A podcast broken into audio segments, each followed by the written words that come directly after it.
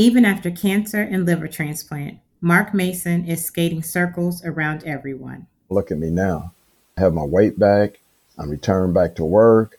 I'm roller skating. I'm out in the community speaking to the community the importance of becoming an organ tissue donor so we can give and extend life.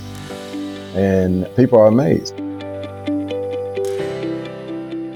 I'm Marianne Shuck, your host for Let's Talk Hope a podcast devoted to sharing stories and turning tragedies into triumphs.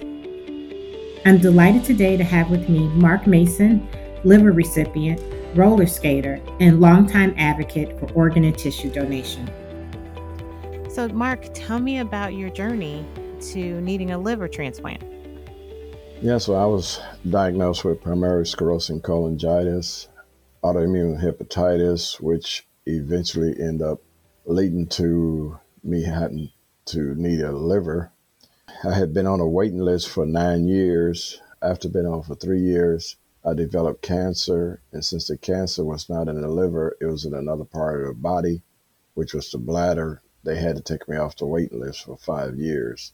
So, being off the waiting list for five years, my liver got all the way down to end stage liver disease, which means no one can donate me part of a liver. I had to have a whole liver. It was a rough battle. I want to hear this correctly. So you were on the liver transplant waiting list for nine years? Yes, yes. I was on for three years, and after been on for three years uh, down at St. Louis University, I developed cancer. And since the cancer was not in the liver, they told me that they would have to take me off the waiting list for five years. So I had to go five years cancer free. And after I went five years cancer free without a returning, I went up to the Mayo Clinic in Rochester, Minnesota, and I was able to get on the uh, transplant list there.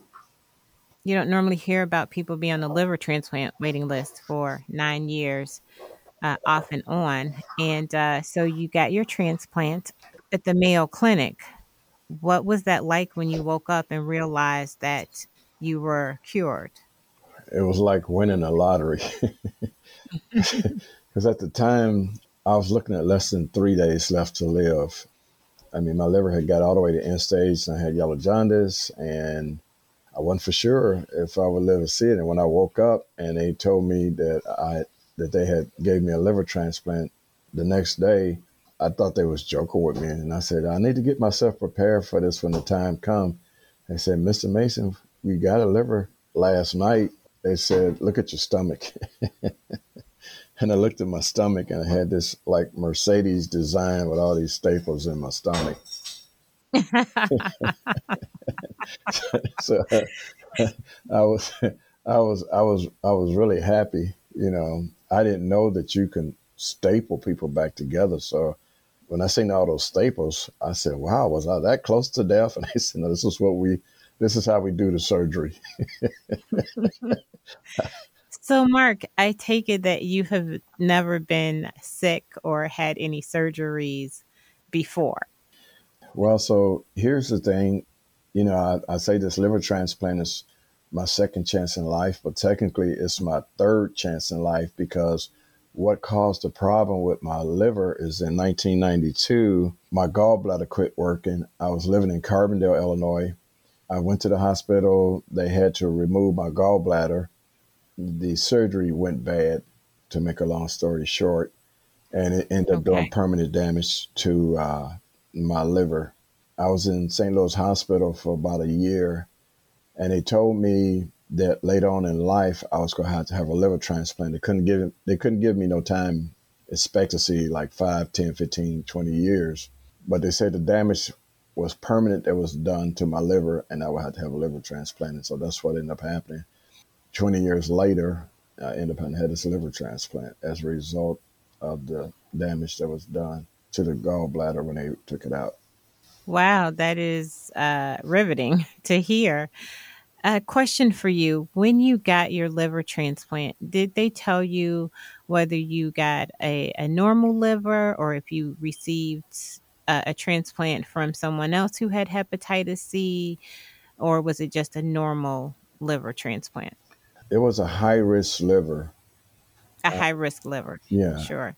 Yeah, it was a high high risk liver. Can't think of the medical term, but it was a high risk liver. But I was looking at less than three days to live. What is- And what role did your family play in helping one helping you through this, but two, you know, recognizing that you only had possibly 3 days left to live? What was that like for you and your family? Well, for me, it was a lot of stress involved, a lot of worrying. Didn't know if I would receive one in time. And my family, they was praying. My daughter, she's she's reaching out to Oral Roberts and everybody else, TD Jakes. she had me in around about 100 uh, prayer lines. That's faith. That is faith. yeah, that's that's faith, and um, you know, I you know, I, I mean, I believe in God. I believe in praying, and I ask God to help me through this. And it's like I heard a voice that told me to keep saying I'm a, a walking miracle. I can do all things through Christ that strengthen me. And once I started doing that, then it allowed me to take a lot of the stress off of what I was dealing with. I was keeping strong faith, and that's what I was doing, regardless of how I felt or regardless of what the picture looked like. Well, I'm so thankful that you were able to come through this and then turn into an advocate for organ and tissue donation.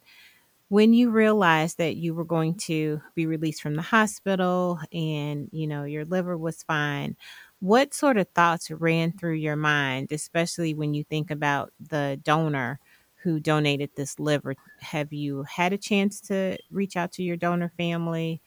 No, there's a process that you have to go through in order to make the connection. And I hadn't got around to doing it. Uh, this was such a long struggle for me and my health. I went through all kind of changes to include the fact that uh, I was concerned about the fact that I had, had uh, got cancer, and I wasn't for sure if the cancer would return or not. Uh, so I never got a chance to reach out to the donor family. However, I'm very appreciative because by the family and the donor wanting to give and extend life to others, uh, I got that blessing to get a chance to live another life. Absolutely. And you said you struggled. What were your struggles? I was losing a lot of weight. The ammonia, because the liver was not functioning like it should, the ammonia was going up into the brain. It was getting me uh, confused. I just didn't have the strength to uh, do anything in and out of the hospital with so many different kind of shots and medications and everything. I kind of felt like I was in a war zone on my own. And how did you turn the corner? Faith, faith. I had to, I had to convince myself that I was going to make it through this, and that it was not my time for me to leave. And I looked, and I was reading other stories where you know other other people that needed a liver transplant got a second chance in life, and they was able to speak about how they was able to return back to life doing the things that they like to do. And so I said, okay, well, this is this is what I'm to try. Roller skating is something that I like to do. And when I went up to Mayo Clinic, I didn't think I'd see Springfield again. So I took two things of value with me. I took my Bible, number one, and I took my roller skates, number two. And I had my mind made up that, that if I could get well and I had this transplant, I was going to get back on those roller skates. And that's what I did. The medical staff told my wife, why don't you take him outside in the courtyard so he can get some fresh air instead of bringing breathing all the hospital air? And I told my wife, sneak my roller skates up here. you have a good wife. yes, I'm down there in the courtyard and I'm on the roller skates, and they just happen to look out down the window, make sure I was doing okay, and they see me down there on roller skates. Absolutely. You are the third person that I've talked to with a good wife that has been credited for helping to sustain them through the transplant, but also helping to, you know, sort of save their lives. So kudos to her. Yes, it, this was a. She was she was there by my side the whole time. It was stressful on her, but then you know it really made her feel bad to see me struggling and didn't know whether or not I would survive. And when I received the liver transplant, she felt like she won the lottery too. We was definitely happy. And uh, since the transplant, I'm going on I just passed my seven year anniversary, and I've been able to return to doing the things I like to do. Roller skating. I just went roller skating last night, matter of fact. Able to serve and protect again. So the liver came in handy because I'm still able to keep other people safe. At the same time, I speak to others to include minorities of the importance of becoming an organ donor because I think over 68% of those on the waiting list are minorities. The rumors that minorities feel that you know if they sign up to become an organ donor and they get sick, that you know the hospitals uh, let them die due to their race. So I speak to minority organizations so they could see proof. I was a person who needed an organ.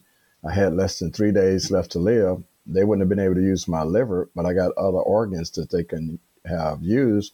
And so they gave me a second chance.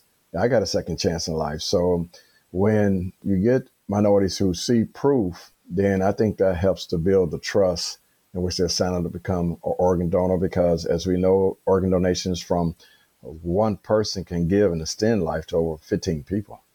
You're so correct. One, in terms of their African Americans make up 35% of those waiting for an organ and an even higher percentage of those on the overall waiting list for kidneys. Um, and then you're right, it's due to myths and misconceptions, it's due to um, hereditary issues, it's due to genetic issues, it's due to our lifestyle, the way we eat and things of that nature that can lead to chronic illnesses. And so, this podcast is so important to have guests such as yourself to be here to one, to explain your story, but two, to say how this has given you a second chance at life, but then also to promote organ and tissue donation and ask people to really consider and advocate for being an organ and tissue donor. And so to be able to see you through your donor have a second chance at life, to be able to, as you said, roller skate. I have roller skated once in my life. I fell and that was it. so I've never roller skated again. I always thought that it would be something fun to do, but I have not ventured back into that. I admire people that can roller skate, especially when you back roller skate. That's pretty cool. Yes, yeah, so I'm excited to hear um, one that you're an advocate, especially as an African American man who uh, we recognize don't always go to the doctor, don't always heed advice. To be able to be an advocate uh, is much appreciated. So I have a video that's on YouTube that was made at Mayo Clinic. Uh, one question that I know I had when I was needing or organ and other who need organs is what type of quality of life am I going to have after this transplant? And not guaranteed everybody can do what I was able to do, but I had spoke to a young man who was on his third year anniversary and he was at Mayo Clinic for a checkup and he was telling me that before he got sick and needed a liver, he used to do rock climbing and everything like that. And he told me you know, he returned back to doing that. He was showing me pictures of him rock climbing. So I said, if he can do that, then you know what? I'm going to be able to get back on those roller skates. So I know it probably was not a waste of time for me to bring my skates. You know, some people, they don't like to tell you about their medical history. They don't like to show no pictures of how sick they was, but I do. I show people how sick I was so they get a chance to see first, this how healthy I was, this how sick I got needing a transplant, this is how much weight I lost. And now look at me now. You know, I have my weight back. I'm returned back to work. I'm roller skating. I'm out in the community speaking to the community the importance of becoming an organ tissue donor so we can give and extend life. And people are amazed. You know, um, so like I said, sometimes you have to see proof, and they see me on those roller skates, and this is after I have had this transplant. It's very inspiring to people it's very inspiring. And that's why we do the work that we do at the organ procurement organization, Gift of Hope, because we can do the work, but we can't tell the stories. And so we have folks such as yourself to be able to tell that story and to inspire people, as you just mentioned, but more importantly, to give credence to if this can happen for you, Mark, this can happen for other folks who are on the waiting list and who may get tired, who are on the waiting list and may be going through dialysis and may be tired, to recognize and understand that organ and tissue donation is a cure. It's a second chance at life. Dialysis may extend life until you get to the transplant, but the transplant uh, allows you to be untethered from machines, right? It allows you to rock climb and to roller skate again and to share second chances with your family. What type of milestones have you celebrated since you've gotten your transplant that had you died those three days, you might not have been able to see? Well, I have a few new grandkids.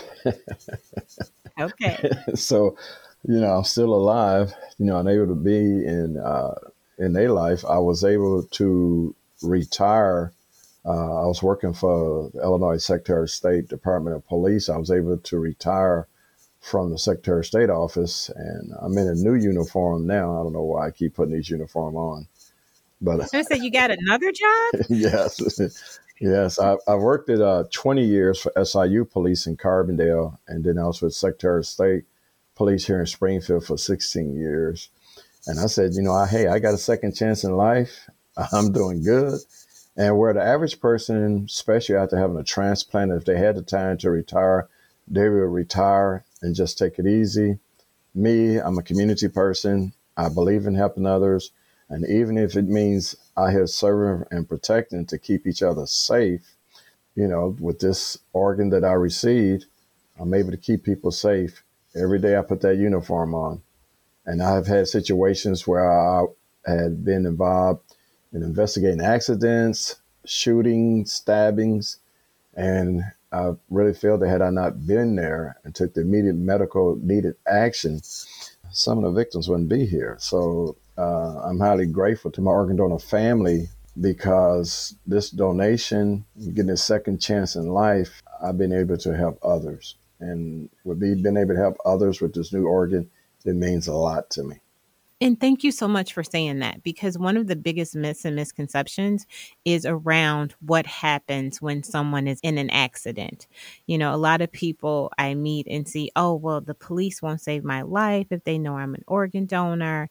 And I really try to explain that in that moment, they are trying to save your life. They're not rumbling through your purse or your wallet to look at your ID to see if you're an organ donor.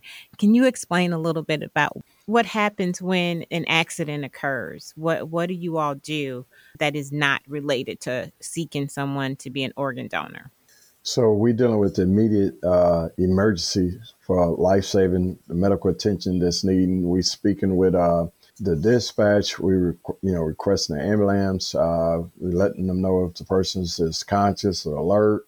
There's certain, depending on the condition, that will require us to use several type of uh, medical device or attention defibrillator. Depends on the condition that the person is. So it's like we go from being a police officer to immediately a paramedic because our goal is to do what we can to save this person until a professional uh, medical uh, arrive on a scene to take over.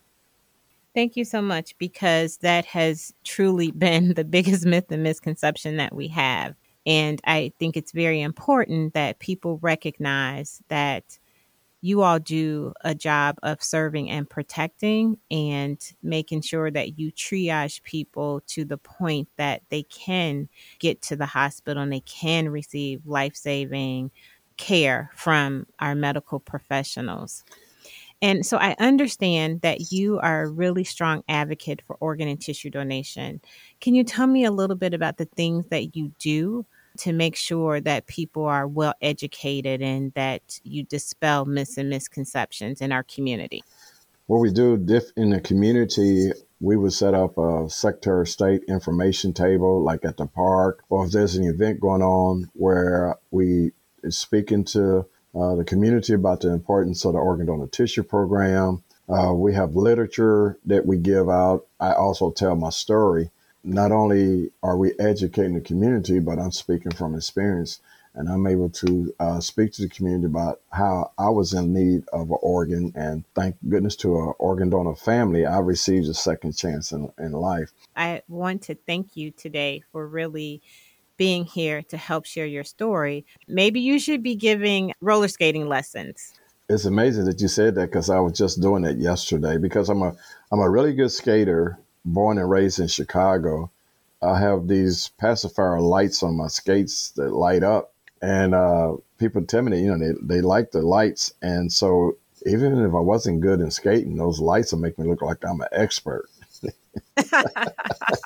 That sounds good. So I was I was Well, showing people yesterday, teaching them different moves and stuff like that. And for the people at the skating rink uh, who know that I received a second chance in life, you know, that's what they were saying yesterday. They said that is one lucky person because that man received a liver transplant, and I'll be I'll be 66 in November. Not too many people in their 60s is able to be on skates. And if you see me on skates, I skate like I'm 21 years old. I'm not out there on no cane. No, I'm doing spin arounds and everything. That's why I said I admire people that can do that. Yeah, I'm doing a, But- I'm doing a crazy leg and everything. Well, Mark, that is so amazing. I'm so happy that you received your transplant and that you are a strong advocate for organ and tissue donation. And it has been a pleasure to have you here today. I want to say thank you so much. Thanks for listening to Let's Talk Hope. We encourage you to start the conversation about organ and tissue donation with your loved ones today and make your wishes known. You can register to become a donor on giftofhope.org. Tina Montgomery, Supervisor Community Outreach. In my role, I'm responsible for raising awareness and educating the community about organ, eye, and tissue donation. Daily, I'm asked a lot of questions about the donation process and how does it work. So we're going to spin the wheel and answer some questions from the audience. So let's give the wheel a big spin, and it's going round and round and round, and it's stopped on number 46. If I am in an accident and the hospital knows I'm a donor, the doctors won't try to save my life. Being an organ donor is never a factor in a person's health care. In most cases, emergency medical personnel has no idea if patients are registered to be organ donors. Medical staff always takes every possible step to save lives. It is not until all life saving measures have been exhausted and a physician determines that death is imminent or has declared the person legally dead. Once that determination has been declared, transplant surgeons, other healthcare professionals involved in the organ and tissue donation and transplantation process becomes involved. It is then that the patient is assessed to determine their donation status. So please, if you're ever in an accident, never be fearful about going to the emergency room for care. I want to thank you again for that question. Keep them coming. We enjoy reading them. And thank you for listening to Let's Talk Hope. We encourage you to start the conversation today about organ and tissue donation with your loved ones and make your wishes known. You can learn more about donation and register to be a donor at giftofhope.org. If you like what you've heard today, we hope that you'll listen again wherever you subscribe to podcasts.